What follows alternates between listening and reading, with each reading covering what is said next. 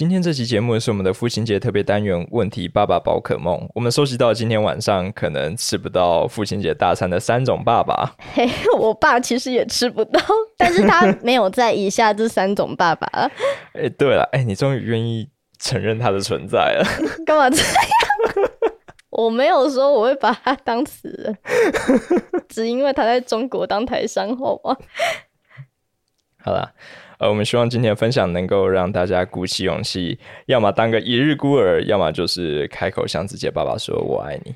第一种呢是会突然跟你装熟的爸爸，他其实是一个很广泛的种类，但具体来讲，他就是会一直用工作或是其他理由不回家，也不会出席你人生中需要爸妈的这种重要场合，但是呢，他会突然在一些意想不到的时机冲出来，哎，我是你爸，你应该要怎样怎样，对你的人生开始指手画脚，或是跟你要钱。我的天啊！那当然他也不会记得你的生日，有可能还会叫错你的名字。那下面是在我在一篇 Dcard 上的文章，他就说你也是跟你爸爸不熟吗？里面有一则留言，他是中原大学的匿名女生，她说没错，我跟我爸很不熟，因为我小时候不管做什么问什么都一定会先被他否定，所以后来我就干脆不太跟他讲话了，就算要讲也是透过我妈传达。那现在我只要跟他单独在同一个空间里面，都会让我感到超级尴尬，我甚至已经在思考是不是结婚的时候也不要给他牵走过红毯了，因为我真的对他一点感情都没有、欸、我觉得这种爸爸当成这样真的是活该啦，就是对，就是你在干嘛、啊？你好讨人厌、啊。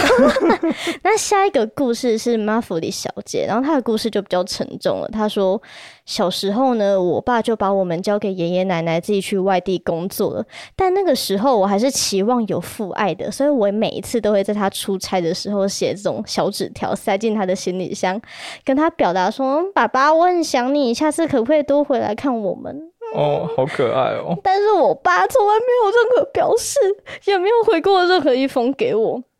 可是到了国中，我爸就会开始想要干涉我的生活，他禁止我跟朋友出门或是去拜访朋友家，即使那个朋友是位女生。而且到了高中，他从别人那边听说我交了男朋友，所以他就直接要带我去休学，然后去工厂当女工。可是我那个时候念的是女校。哦，我前面这些看起来很好笑，但我觉得很荒唐。而且他爸根本是个疯子吧？对，超疯。然后等到了大学，我想要买一台机车，因为我大学那边很偏僻，可是我爸也不准，所以我必须每次打完工走半个小时以上回到宿舍。而且有一次已经半夜了，我才一个人从车站里面出来，摸黑回到宿舍。从那个时候我就意识到我必须要自力更生，所以我就自己赚了生活费，然后我爸只会给我这种宿舍的费用，就是很基本很基本的东西。之后有一次我跟我爸两个人走在路上，然后他突然对我说，哎、欸，你也知道我我我是第一次当爸爸啦，所以我以前对你严厉是为你好，你知道吗？就是干嘛讲这种干话。然后元P O也很无奈啊，他说好啦，我当然是体谅他，就是他不懂怎么第一次就做一个好爸爸啦，那也是没办法的事情。嗯，我觉得大家都曾经当过新手爸爸，但问题就是有些人好像永远都是新手。对，你们的经验值累积不起来。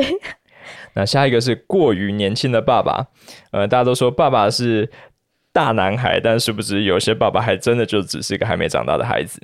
呃，这篇文章的标题叫做我十四岁的时候在烦恼儿子要给谁领养。呃，这也是一篇在 Dcard 上面上过热门的文章。呃，那元P O说他在国一的时候抽到跟某个女同学一起做工艺课作品，他们就到女生的家里去做，结果没想到最后做的是其他的作业。反正总之这个女生后来就怀孕了。那小孩出生之后呢，因为这个女生家里其实也是单亲家庭，而且也有过这个呃未成年生小孩的家人，所以他们对于这件事情的接受度反而呃比较高，很熟练就是。呃，那总之这个小孩最后就来到了男生家里，那当时他爸妈也是非常的犹豫，就是说干才十四岁啊，你怎么就带一个小孩回来？没错，啊、可是这个小孩是他们家的长孙，那长孙在阿公阿嬷心中的地位是很难动摇的。反正你的工作就是去延续我们家的血脉嘛，所以对不对？来得早不如来得巧。那总之呢，呃，这个小孩就正式的来到男生的家里了。那其实呃，男生这边还有一个远房的堂哥，因为呃，老婆不孕的关系，非常想要去收养原 po 的小孩，可是最后原 po 的家庭还是觉得，哎、欸，我们就自己带，所以这个小爸爸就会带着他的小儿子一起看卡通。我在想，那个画面应该是蛮温馨的，就是像哥哥带弟弟一样。啊、之后，他也把这个女生就娶进家里。那呃，这个老婆在高职毕业之后呢，就跟着男方的爸妈一起工作。那在大一的时候。这个男生他要抽学伴，结果他就直接跟全班讲说：“哎、欸，其实我有个小孩在念幼稚园，所以我想我就不用抽什么学伴了。”然后他印象非常深刻，因为班上就非常的震惊，而且不只是这样，他到大四的时候啊，又已经生了两胎，所以他是班上最年轻就拥有三个宝宝的爸爸。而且也是全班第一个结扎的男人。我觉得应该是全校，就是这个记录真的太夸张了。那他在硕士毕业之后就到某个科技公司上班，那面试的时候主管看到他有三个宝宝就直接录取他了。那之后他就离职，然后回去继承爸妈的事业。那他说现在他跟儿子打篮球真的会被电惨，因为他虽然才十六岁，但身高就已经一百八十三，然后这个小爸爸才一百六十八公分，他儿子在盖他火锅的时候连跳都不用跳，就直接哈哈啪从他爸爸眼前把篮球拍下来。那他说他现在非常期待，因为他很快就要陪着儿子考大学了，而且还可以去找以前他的教授帮忙写推荐信。他说说不定父子还会找到同一个指导教授哦。哇哦，我觉得我是那个教授应该蛮 surprise 的。、欸、我真的还蛮喜欢这个故事，他给人一种很暖的感觉，因为这种年轻的爸爸对不对？老实说我们当时找这个案例找了多久？根本没有人想要当年轻的爸爸，敢分享的都是年轻妈妈。而且他真的是很负责任去履行了自己作为爸爸的一个职责。其实我还蛮难想象对于一个十四岁小孩来说那是一种怎样的觉悟。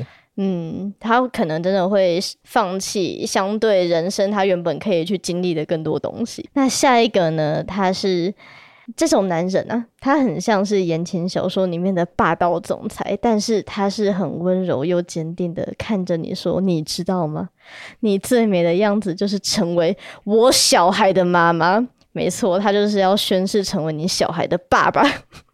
那这个是我在 Dcard 找到的一篇文章，叫做我男友想让我生，然后原 po 的故事是这样。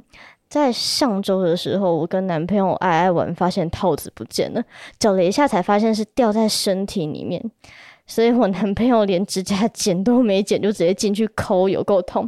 而且我当下很崩溃，因为我的身体其实不太好，现在又要去吃事后药会很伤身，不知道要调理多久才可以恢复正常，所以我请我的男朋友去买事后药跟保健食品给我调身体。结果他就生气，他说哦，又不会怀孕，吃什么事后药，你自己要吃又一直在叫身体不好。这个时候我已经有点生气了，虽然说对啦，套子会掉这个是一个意外，并不是他的错，可是他那种摆烂的态度就让我很难过又很愤怒。而且他一直觉得我在大惊小怪，因为他说他跟前任无限内射都没怀孕，所以这次也不可能会怀孕啊。他超恶的、欸！我靠，你在讲啥小？不过后来还是去买了事后药吃了。不过我已经等了很久，现在已经第八天了，月经还是没有来。而且我的男朋友一点都没有担心我，也没有问我身体的状况怎样。所以我已经决定，不管这次有没有怀孕，我都要离开这个男人，因为如果没有小孩就已经对我这么的冷淡了，以后一定会更严重，我不想一辈子都活在他的冷暴力下。而且男生虽然说出一张嘴就说啊有的话就生下来啊，可是我很冷静，就是在我事业稳定之前是不可能生小孩的，而且我好不容易已经打拼到快要有自己的公司了，如果为了小孩中断了一年，就等于全部都要卷土重来。难道他可以帮我赚一年的薪水吗？不可能，他穷到都快养不起自己了，哪有可能会养家？所以后来我去妇产科验孕，没错，是两条线，而且也照了超音波，看到了胎儿也有心跳，已经有七周了。我男朋友跟我说，我想要留着，那个是我们爱的结晶。他说他会对我负责，把他的薪水都给我，虽然说很少，他会带我去拍婚纱。可是我已经不相信他了。我在电话里面情绪失控大哭，然后跟他说，你当时在事后对我不理不睬那个鸟态度，然后一句关心问候都没有，你现在回来跟我说会负责，我怎么可能会相信？但是他就是一整个大转变，然后一直黏着我说，我真的会好好对待你，我想跟你过一辈子。你看我们两个都有避孕，但还是中了，这个宝宝已经是天选之人，他会非常的想装。然后他就非常的坚决想要这个小孩，我该怎么办？以上就是这个鬼故事喽。怎么说，我觉得他跟前面那个故事形成一个非常有趣的对比，因为前面我们一般听到这种年轻的小爸爸，直觉就是啊，他应该不会负起责任，或者是对，就是不看好。对，你看，笑死！没想到人家全部都扛下来，而且感觉就做得超好。然后后面这一位呢，说没问题，孩子我带，可是超不靠谱的，很难放心呢。而且他们两个其实看起来已经有一定年纪了，你看女方的事业有发展到一个程度。对啊，我原本以为是那种很年轻的情侣，但看起来不是啊。所以这种不可靠的男生，不管到了几岁，都还是一样没错了。对，真的是不看年纪。而且最严重的就是，他完全没有在尊重女方这边的意愿。对啊，就直接说我们爱的结晶。我的天哪！好啦，那以上呢就是我们今天全部的内容。祝大家的爸爸父亲节快乐！呃，最后我想跟大家分享一件小事。我自己是单亲小孩，从小就是我爸带大的。那因为他是一个不善于沟通的人，所以我们其实不算很亲近。呃，我离开家之后，常常会想到他，但是又不知道要跟他说什么。其实还蛮讽刺的，因为我能够跟朋友、跟爱人很轻松的说爱你，但是对他这个家人反而没有办法。好几次我打开 LINE 的聊天室，但是什么都没打就又滑掉了。一直到前两周我回去跟他吃了顿午餐，我本来以为大概就是一顿饭的时间，那没想到我们竟然一路聊到了下午茶。呃，我刚刚分享的工作、感情状态、对未来的一些想法， 我, 我看得出来他很舍不得结束，但没有想到的是我竟然也有这样的感觉。呃，回程路上我就想到他以前最喜欢找我做的事情是去爬百岳，就是那种很高的山，但十八岁之后我就没有再跟他去过了。现在他其实年纪大了，或许有一天就爬不动了。那我希望在那之前能够跟他至少再去一次吧。我觉得当家长很不容易，因为那是一辈子的事情，但是一个人其实也就只有一辈子，所以希望我们大家都能够多一点当下，那或许就能少一点遗憾。那就下次再见咯，拜拜，拜拜。